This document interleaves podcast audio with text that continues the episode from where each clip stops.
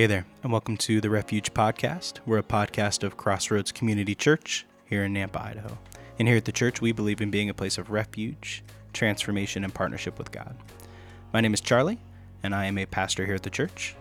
And I am Lisette, and I am also a pastor here at the church. And this week, we're talking about Dr. Tim Anstein's message on Echad. I think this is part eight, part seven, part seven, I think. And uh, in this Echad series, which means alone, it's the Hebrew word for alone.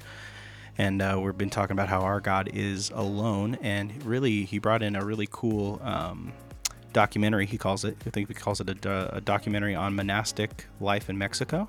The Nacho Libre. Nacho Libre, which he jokingly calls a, um, a documentary. And if you don't know the movie Nacho Libre, it stars Jack Black, and it is most certainly not a documentary, but a really funny movie about a, Yeah, a and Mexican monk. I will just say so the Peterson family, which is us, we're my husband's last name, Charles is Peterson. So anyway, uh, the Peterson family movie is Nacho Libre. So we've seen it a few times. yeah, so we were prepared for this message, Yeah, we're definitely studied up. not by Bible college or a lifetime of following Jesus, but because of a Jack Black movie. Really good at watching Nacho Libre. Um, but he, he talks about it in the message, but he uses it as an example of uh, Nacho, the guy played by Jack Black, has a friend who believes in science, but Nacho's a monk who believes in God, and he Yeah. says, "I do not believe in God, I believe in science."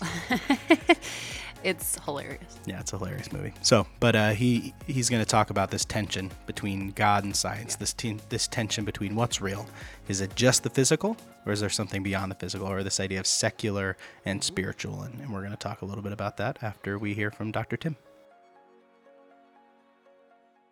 Good morning. All right, let's start with a word of prayer and get this started right. Uh, Jesus, this is all about you right now. Thank you so much for being the living word. Thank you so much for the truth of your written word that we can navigate the confusion, the myopia, the lies of this world, this crazy world. Lord, may we swim upstream and hear your voice and know you. And I pray for each person in this room right now, Lord. I pray that the power of your spirit would be challenging our minds and our hearts, that we would see you and the truth and beauty of who you are. Lord, I want to stand out of the way and ask you to speak as the great Logos, as the great speaker, the great God of love. We need you right now. We're here to hear you. So speak through your word in your name. Amen. Amen. So, uh, my name's Tim Anstein, one of the teaching pastors here at Crossroads. If you're new, welcome. Uh, I get the privilege of being a part of this amazing series called the Echad series. And as I've sat out in the over there here on this side of the sanctuary through this series, listening to the various Echad moments, there's a couple of them that have really stuck out to me personally. Uh, one of them was Pastor Alex and, and Jeff when they talked about the Echad versus the Michad. And, and, I, and as I was looking at that contrast between why is it that there's always some tendency of me to look at myself, it's frustrating. My default is always myself. Why? Why do I abandon his aloneness for my aloneness? Why is my default to look at me instead of to look at him? And as pastor over the last couple of weeks has talked about this drift, it's a natural drift from him to myself. And why is it that I never drift towards him? Why is it that I always drift away from him to myself? What is ultimately going on with this drift?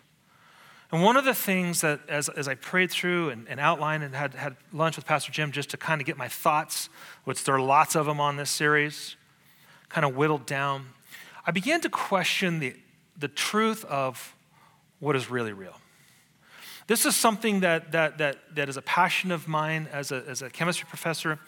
I, I love the integration of Jesus into science through the lens of philosophy. I, I- like this kind of this, this, this beautiful harmony that I see between these three areas.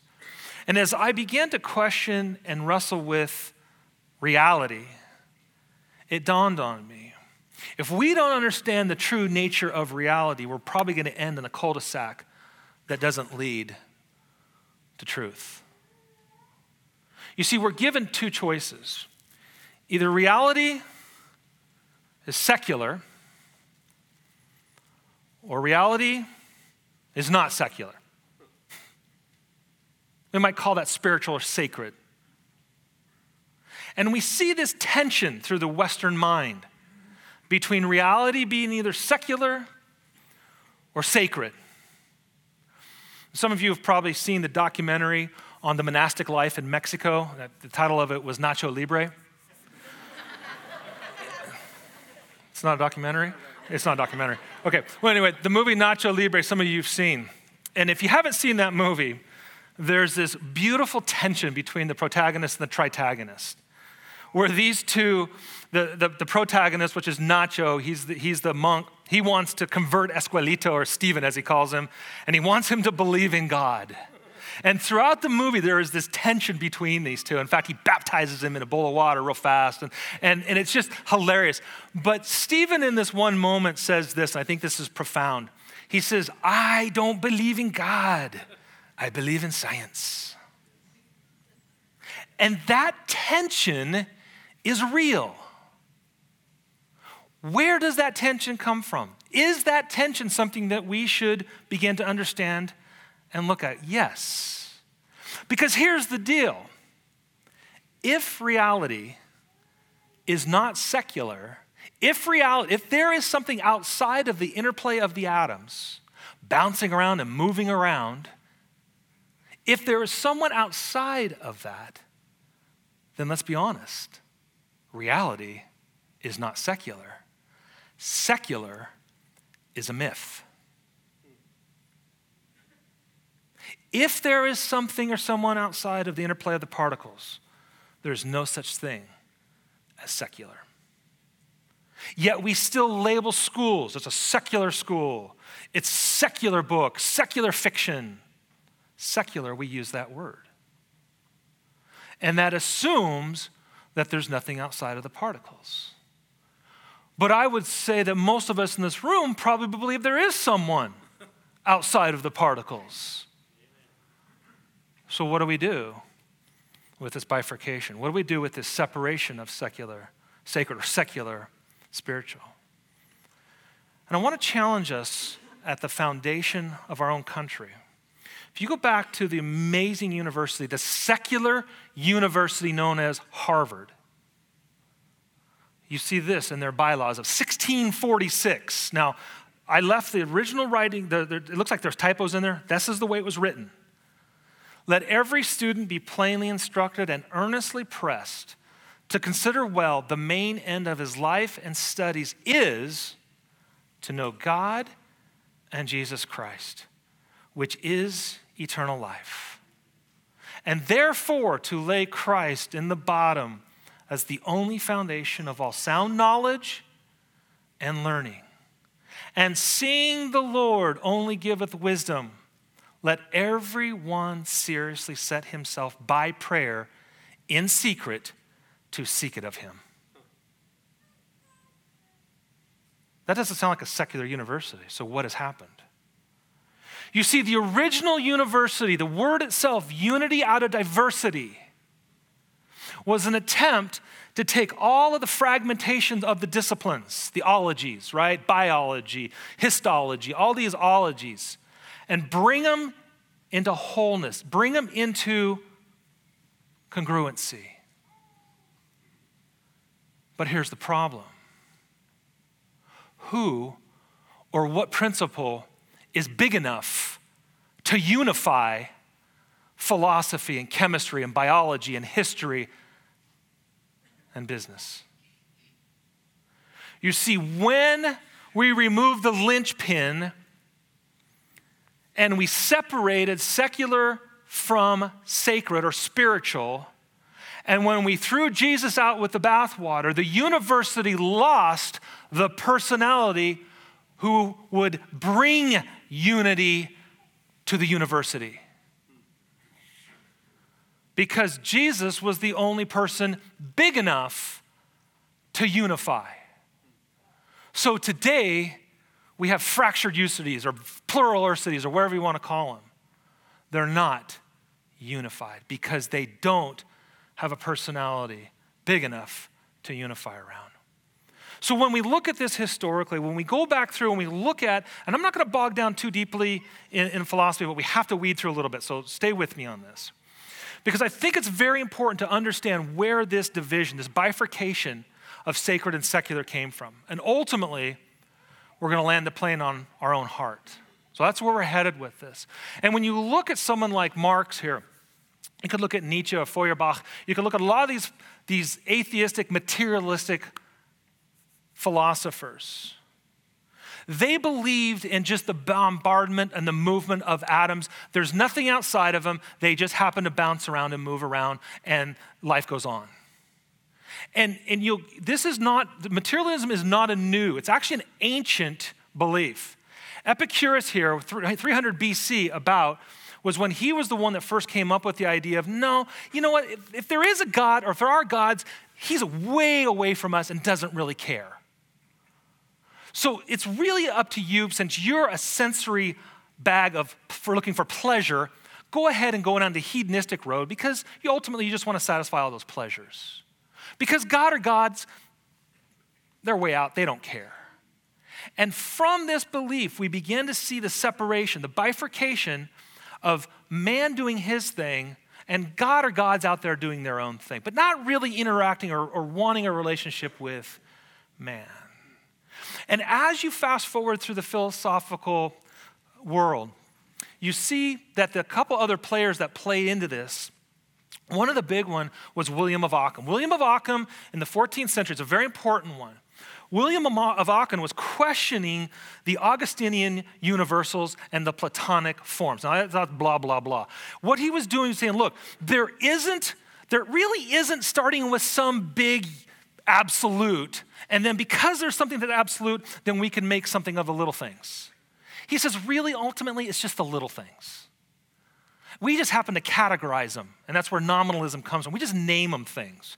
We might name it relationship, we might name it science, but it's not real until we name it.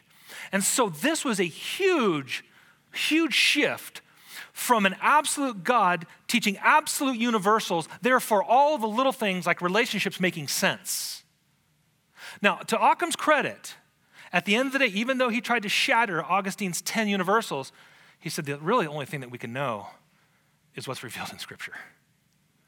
So even though August, or, uh, excuse me, Occam was the, the, the rock in the proverbial philosophical shoe, he still believed that this is the only way we really know what we really know. Well, that was kind of cool to his credit. Fast forward, moving on into the Renaissance.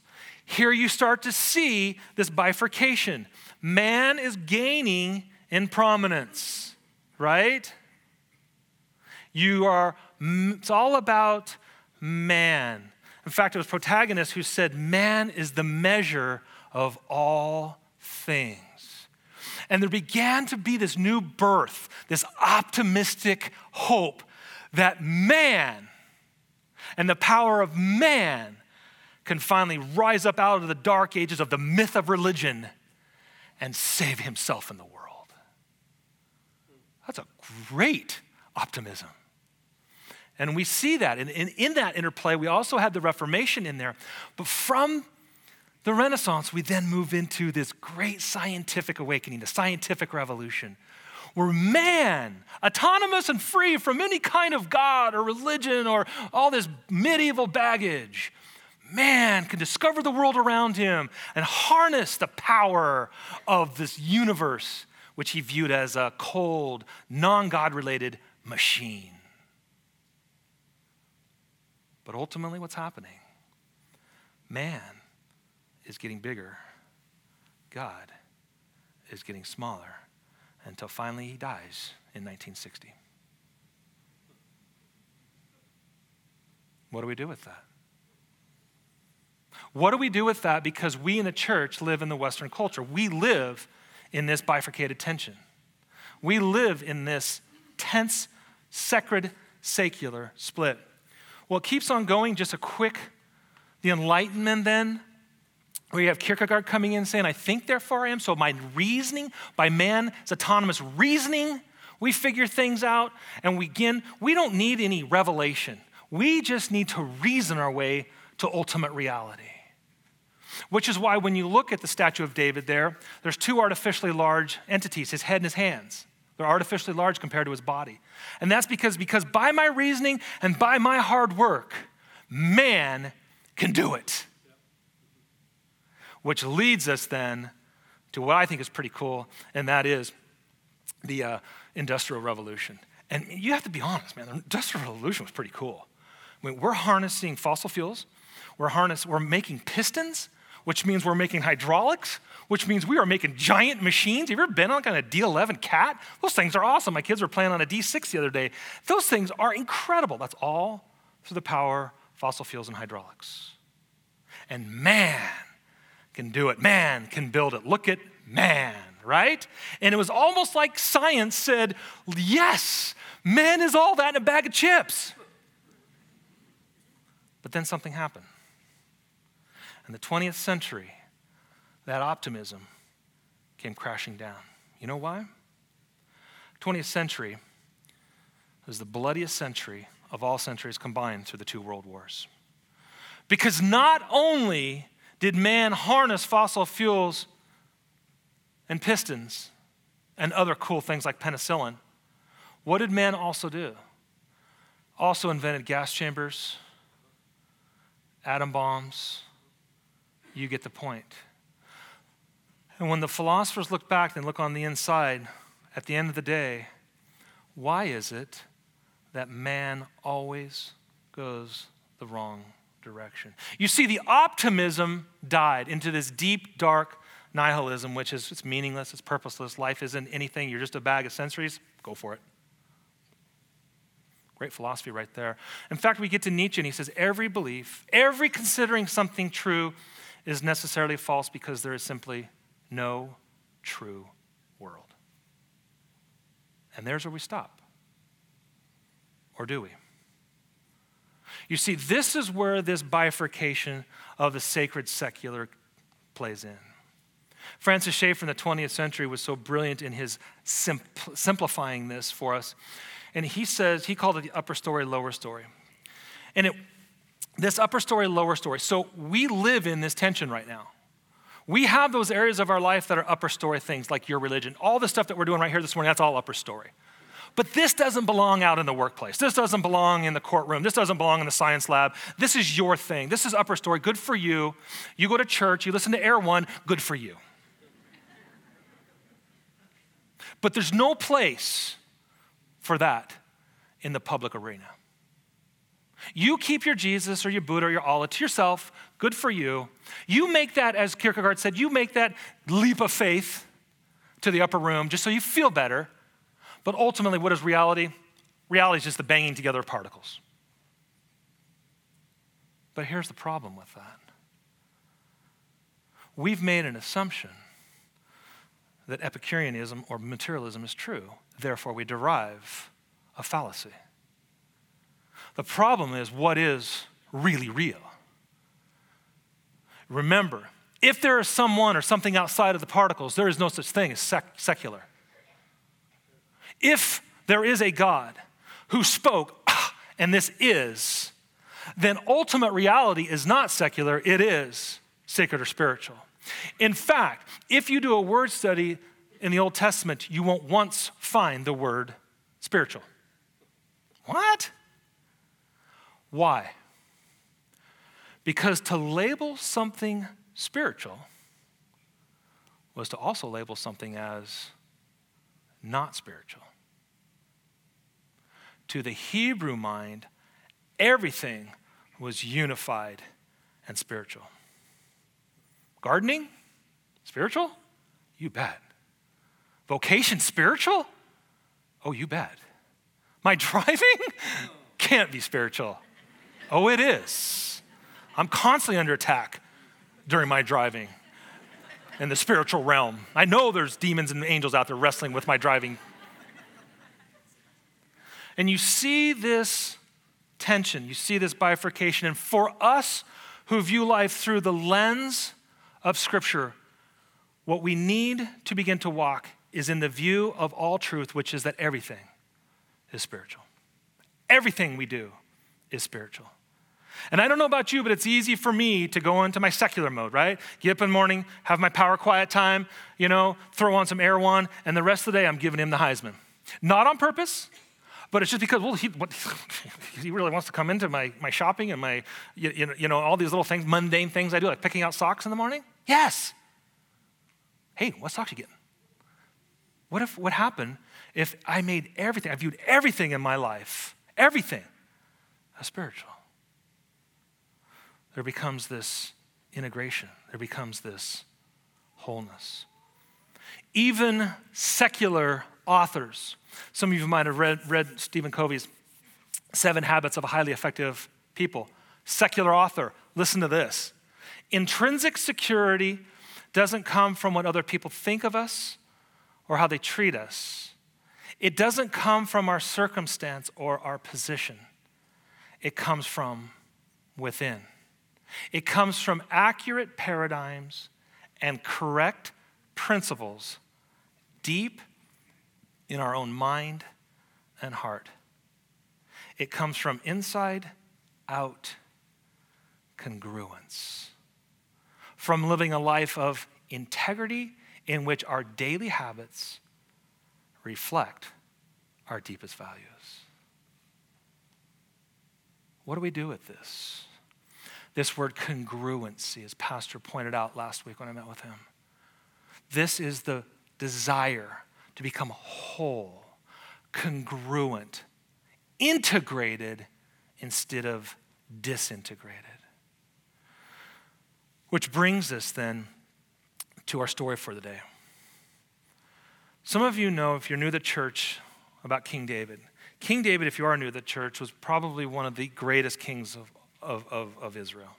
An amazing man of God. In fact, in 1 Samuel, we're introduced to him this way But now your kingdom must end. For the Lord has sought out a man after his own heart. So Saul's kingdom is ending. David's rising into the kingship position. And he says, The Lord has already appointed him to be the leader of his people because you have not kept the Lord's command. Now, Acts tells us this but God removed Saul and replaced him with David, a man about whom God said, I have found David, son of Jesse, a man after my own heart. He will do everything I want him to do. And so we're introduced into this amazing man, David, who is known after a man, or known as a man after God's own heart. Heart, inner person. His heart was God's heart. And as you read through 2 Samuel, you move quickly on into 2 Samuel 11. And when you get to 2 Samuel 11, you have to say to yourself, what's up with this? How can this man after God's own heart have this chapter devoted to this epic failure with Bathsheba and Uriah? And if you remember the story, you could just read down that. It's like a who's who's list. As Pastor pointed out, that more than likely David violated every command of those dealing with man. What's up with that?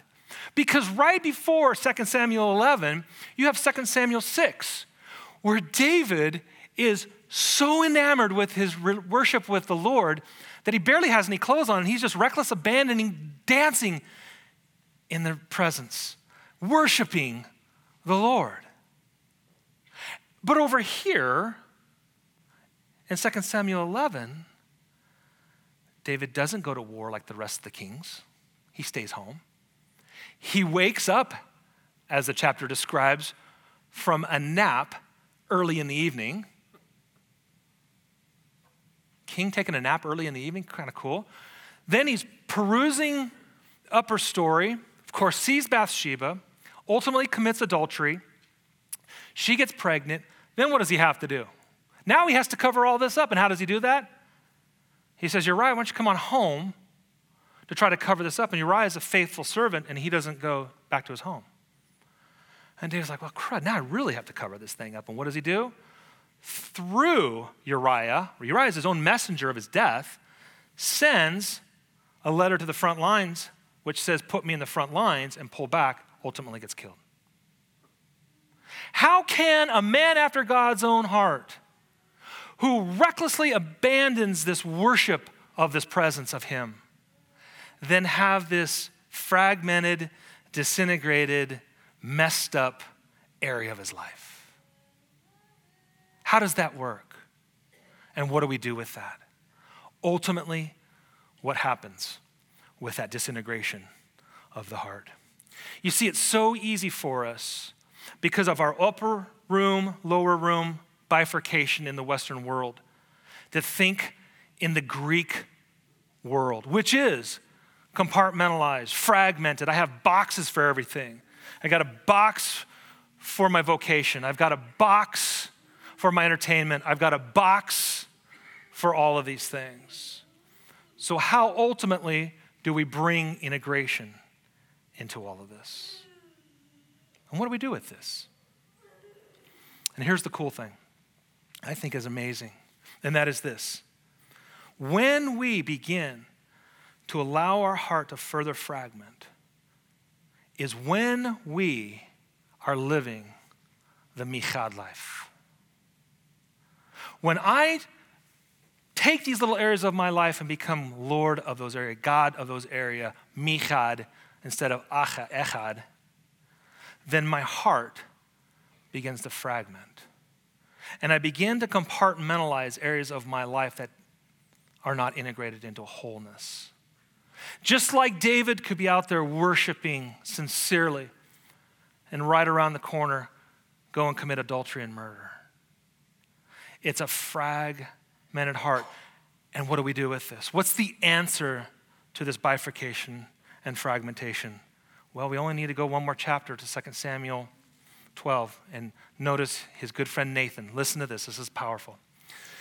Then Nathan said to David, You're the man. you are that man. The Lord, the God of Israel, says, I anointed you king of Israel and saved you from the power of Saul. I gave you your master's house and his wives and the kingdoms of Israel and Judah. And if that had not been enough, I'd have given you much, much more.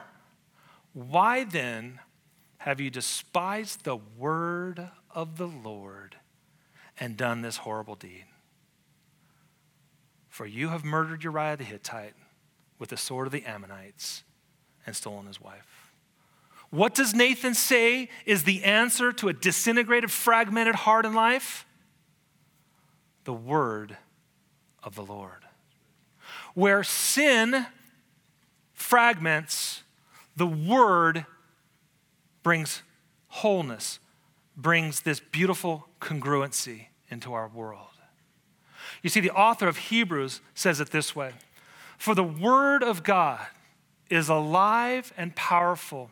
It is sharper than the sharpest two edged sword, cutting between soul and spirit, between joint and marrow. Listen, it exposes our innermost thoughts and desires. Now, the aha to me in putting this together is this. In the Greek, there are two Greek words for the word word. A lot of words right there. One of them is the word rhema. You see that in Ephesians 6, where the sword of the Spirit is the word, the rhema of God. It's literally the phrases and the sayings of Jesus, whether orally or written down. That's scripture. That's what we call this. The second use of the word word is the word logos. Logos is the divine order of reality. It's the essence of the really real. And the word that Hebrews, the author of Hebrews uses here is logos. It's the same word that we're introduced with Jesus in John 1 1, which says, In the beginning was the word, the logos. In the beginning was the word, and the word was with God, and the word, the logos, was God. You see, it's the logos of God that takes a fractured and fragmented and disintegrated heart and brings wholeness and healing and congruency. Do we want that? Yeah. Do we want to live? You see, that is life when Jesus is introduced as the way, the truth, the life. He looks at my fractured heart. He looks at my fractured world. And he says, Are you going to take that fractured reality, that bifurcated reality, that fragmented heart, and allow the living word of me to come in and go to work? You see, I'm beginning to view the knock. Behold, I stand at the door and knock. There's the big knock. Come on into the closet, Jesus. this is my life. And now what I'm learning are the little knocks. Because when I look into the closet, I see a compartmentalized, fragmented life. And some of those areas of my life, if I'm going to be transparent and honest, are incredibly difficult to break up. Some of them have shame, guilt cycles that are years old, self medicating through my limbic system and dopamine receptors. It takes time, sincerity, and work and effort to begin to reprogram this old brain. But the more and more I'm able to take those compartments out, bring it up on the table, and say, Jesus, go to work.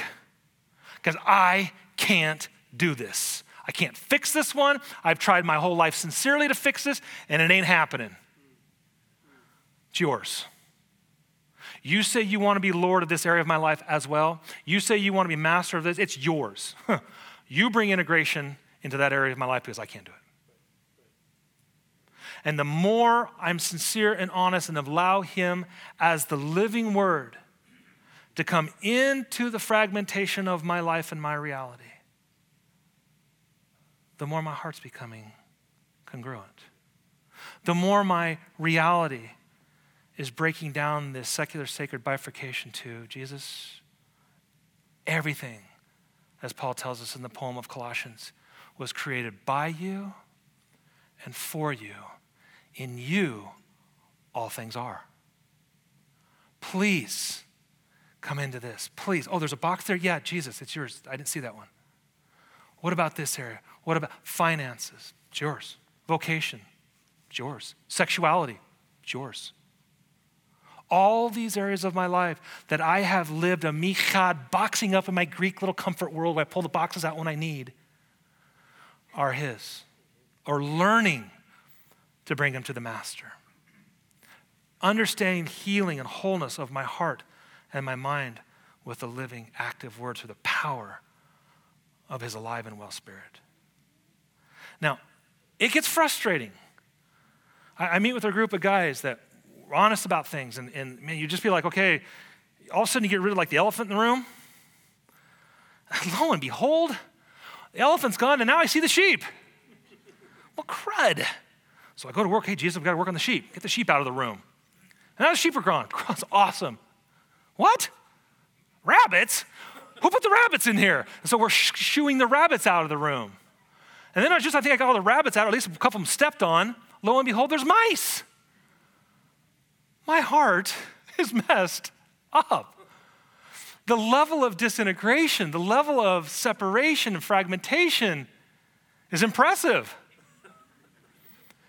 But the more I allow Him, His truth, living word to come into my life, to transform my heart.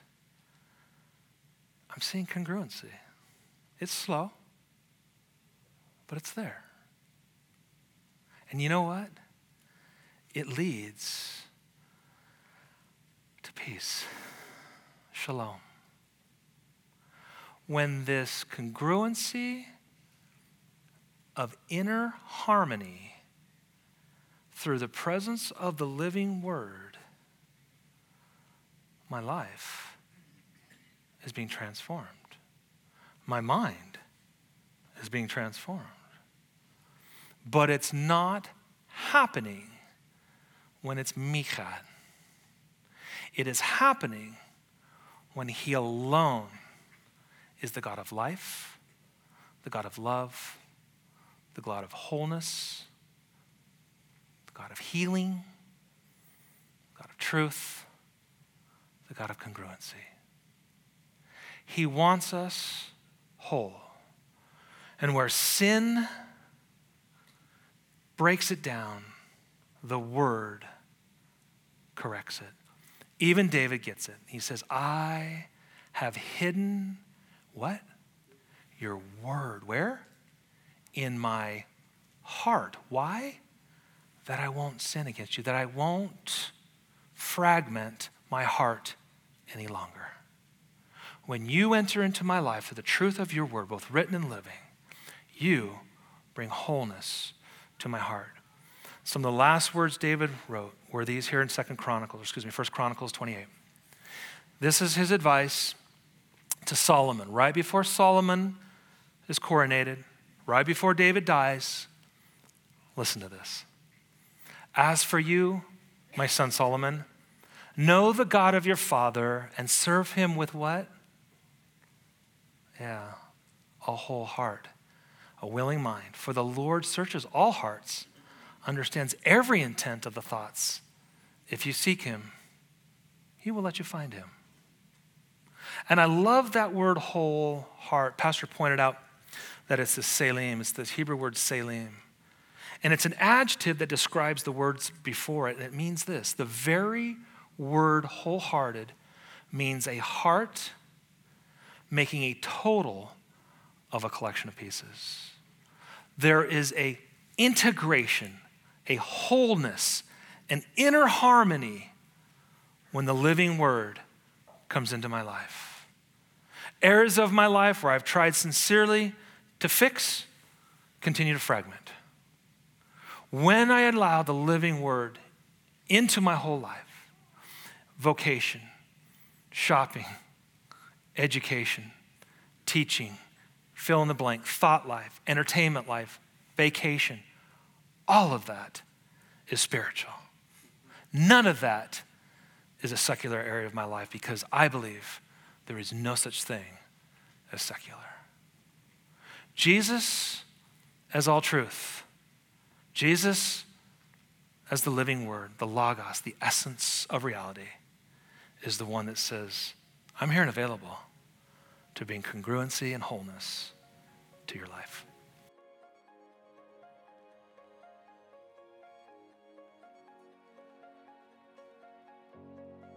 Well, I have to say, every time I hear Tim preach, I always walk away. First of all, just amazed at all of the things that I don't know. And also so excited about how so many of those things from somebody who really studies chemistry and philosophy um, line up and, and, really point to Jesus in a cool way. And yep. it was really cool. I thought he did a good job talking about his passion to look at philosophy and science and see Jesus in them. And I thought that was really cool. Yeah, Tim's awesome. And I think you know, sometimes a few things he says it might be over my head as I'm not really a science person per se. But I think to a lot of people, it's like, oh, that's what I've been looking for. It's like it makes sense and it helps me to rectify these two worlds in my mind or helps me to rectify Absolutely. that these two things don't have to be at opposition all the time. Yeah, especially for him being a college professor, you know, meeting these college students yep. who some of them are studying chemistry yep. and to hear from a chemist that being um, in that world does yeah. not uh, point away from Jesus, but actually can point you towards Jesus. You can be a scientist and a Christian. Right. Yeah. I thought it was cool that, that idea of, and I, I don't know if this is an actual linguistic breakdown of the word university, but he called it university, unity out of diversity. Mm-hmm. And uh, it was really cool. And, I, and I've heard this before, but he really shared some quotes from kind of the founding papers of Harvard that mm-hmm. pointed to Jesus as this, um, that the, the, chief goal of life was to become like Jesus. Yeah. You know, and that they were started to be a confluence of many disciplines centered around the personality of Jesus and yet we've taken Jesus out of the university, and therefore it's caused, um, because that personality is not there. Now university has become a place where there's so many different ideas, and there's nothing to center us. Right? There's nothing for us to come back to. Yeah, and I think you know we see. I I went to a liberal arts college before I changed to a ministry degree and went to a, a, Christian college. But before that, I was going to a liberal arts college, and it's one of the most uh, liberal. Um, not just liberal, but secular, secularized. Um, it's just a really, it can be a really difficult place to follow Jesus. You have a lot of thought. Um, really good thinkers, really talented thinkers saying, hey, Christianity is stupid, doesn't make any sense. Jesus cannot possibly be who he said he was. Um, and it's really just only one side of it presented now. So a lot of our college kids or, kids going to university are are really struggling. They're having a hard time. So I think this this stuff from Dr. Einstein is really important. Yeah, and he he walked through this idea of um, spiritual and secular. And I think like what you're talking about is they go to this uh, college campus where they are told it is secular, and they have no understanding that actually, as a Christian, we don't believe in the idea of secular and spiritual, Right. but that everything is spiritual, Right. and that spirituality is not this big, oh, kind of spooky thing, but Can you do that again one more time? Yeah, Oh, great. you know, that's actually a sound effect. No, um, you know, but actually, that spirituality is meant to be an everyday thing. You know, and he talked about Yeah. this idea of upper and lower story. That there's this. Some of us we have this upper story, this thing that we believe about God, but how does that translate into our everyday, where God Mm-hmm. Right. wants to live and and and, and be with us? Right. And I think that what you're really talking about is compartmentalizing. We're talking about having this part of our life that's spiritual that we go to church and we maybe read our Bible or we maybe pray or whatever. But is that changing every part of our life? Does that change the way that I interact with you, my husband? Does it change the way that I parent my son? Does it change the way that I interact with my coworkers or And part of that is that we have the living God, right? That He wants to walk by. You know, we talked about this last week with Yeah. Jim talking about a Father who walks with us. You know that we aren't meant to do this alone, but we're meant to do it with Him. Yeah, which is awesome because most religion, most religion that you're going to find is it's a set of rules or it's but it's not this idea that it's alive and living like someone that's with you in you who's walking you through these things who wants to have a relationship with you. Right. And he, you know, he walked through this history of the idea of secular and where it came from, and you know, this idea of through the Reformation, this uh, you know, scientific revolution, Enlightenment, Industrial Revolution. There was this hope in man, you know, and we know from Scripture that um, if our hope is in man, be it me, uh, be it other people, um, my ultimate hope needs to be in this really real, this this spiritual reality, this reality of who Jesus is, and, and in, in God, not so much in man, uh, be it me or other people. Right, right. Yeah, I think that's part of the Echad obviously that he was bringing in this idea of God alone. We have to put our hope in God alone. Right. And when we go to Michad, which you know, I think about a month ago now, you know, Which is uh, not a not a real It's word. not a word. Yeah, Yeah, we need it's to. not a word. But, We need to uh, clarify that. Jeff and uh, Alex made it up, and it's been really helpful to say instead of Echad, God alone, we can say Michad, me alone. And uh, when we do that, it fragments our heart, you know. And, and he had a graphic there of the heart being fragmented, and you know, we we talk about this fragmentation of the soul and this kind of scattering of, and it's really hard when uh, we don't understand that our heart is meant to be aligned with Him, and when we make it about us or we make it about other people, there's a fragmentation of our life that happens and then we have to put things in a spiritual or a secular box because things don't line up and that tension it can be really really hard if we're Yeah. trying to follow jesus Yeah, you were talking about um, there's a, a Jewish concept. What's it called again? oh the nefesh Um, yeah, so it's this idea that you it's the word for soul Oh, yes, thank you.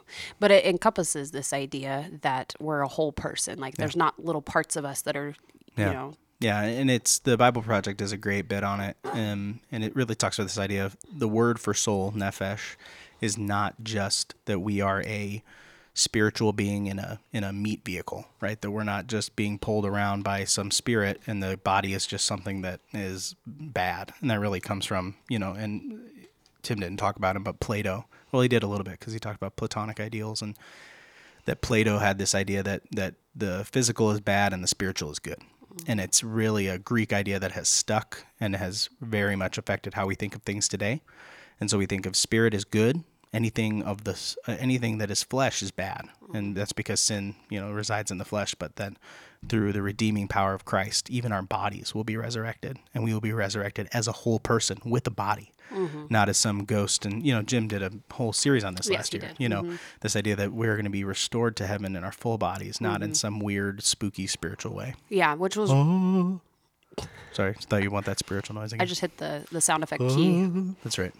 Um, Yeah, no, I just think that's a really cool thing because it means that I'm my whole person matters, my whole body, like everything about me is integrated and together, and it matters. It's not just this, yeah, like you said, a weird hmm. disembodied soul situation going on. I think Yeah. that was really helpful when Jim spoke about it, and then obviously Tim bringing it up again. Right. Good. Yeah, and I mean, i this is. I think it's just makes so much sense for people that how we treat our bodies matters. Mm, you know that you know as and I'm, this is somebody I struggle with. You know my weight and trying to lose weight and eat healthy and part of that struggle is a spiritual thing. You know, it's not a secular thing. It's not just a physical thing. Right. That that how we treat our bodies is a is a spiritual thing as well. Well, and you see it in in even just the way that we live, right? It's like if I'm getting overweight or I'm having issues with my like if I'm coming to work and I'm just totally disheveled all the time. Well, it's probably because I'm having some sort of emotional issue or I'm I'm depressed or I'm Right. you know like cuz my spiritual, my internal, my soul affects my body and you can see the effects Right. both directions. Yeah, in our body, yeah, that's true. They've said that if to help with anxiety, depression, right, working out, Mhm, eating working out, healthier, eating healthy, does mhm. affect us. So that's cool, and I love this this whole message about the spiritual and the um, how it affects everything about us, the physical, the secular. There is no such thing that it's all spiritual. So as you're listening today, you know, if you are struggling with something, understand that uh, God cares about you as a whole person. And that, that following Jesus is meant to not only help you spiritually in some kind of high upper story way, but it's meant to help in your everyday in how you treat others, how you treat yourself, and physically, emotionally, in all these ways. And that's why we have a counseling center. That's why we have a church. That's why we talk about these things. Our hope and uh, our belief is that following Jesus, um, we can begin to see healing, even uh, in this life, and and someday um, perfected in heaven. Yeah, that's right. I think um, a big hope for us is that people would find holistic, holistic. Uh, holistic is a word that gets thrown around a lot, but just the whole idea that my whole person can be healed and whole. And Jesus and, and the Lord is in the nitty gritty. He wants to be in the middle of Yeah. what's going on in your day to day life, not just in the big spiritual. Can you do your thing again? Oh. just not in those moments, but in the in the nitty gritty parts of it. He's in and through all things. He's not relegated to a corner or pushed into a box. He's in and through everything in your life. Yeah. Preach it. Yeah, I just wanted to get the last word on this one. Yeah, thanks. Well, thank you for joining us this week, and really a great message from Dr. Tim. Uh, join us next week as we are going to continue this Echad series, and we look forward to seeing you then.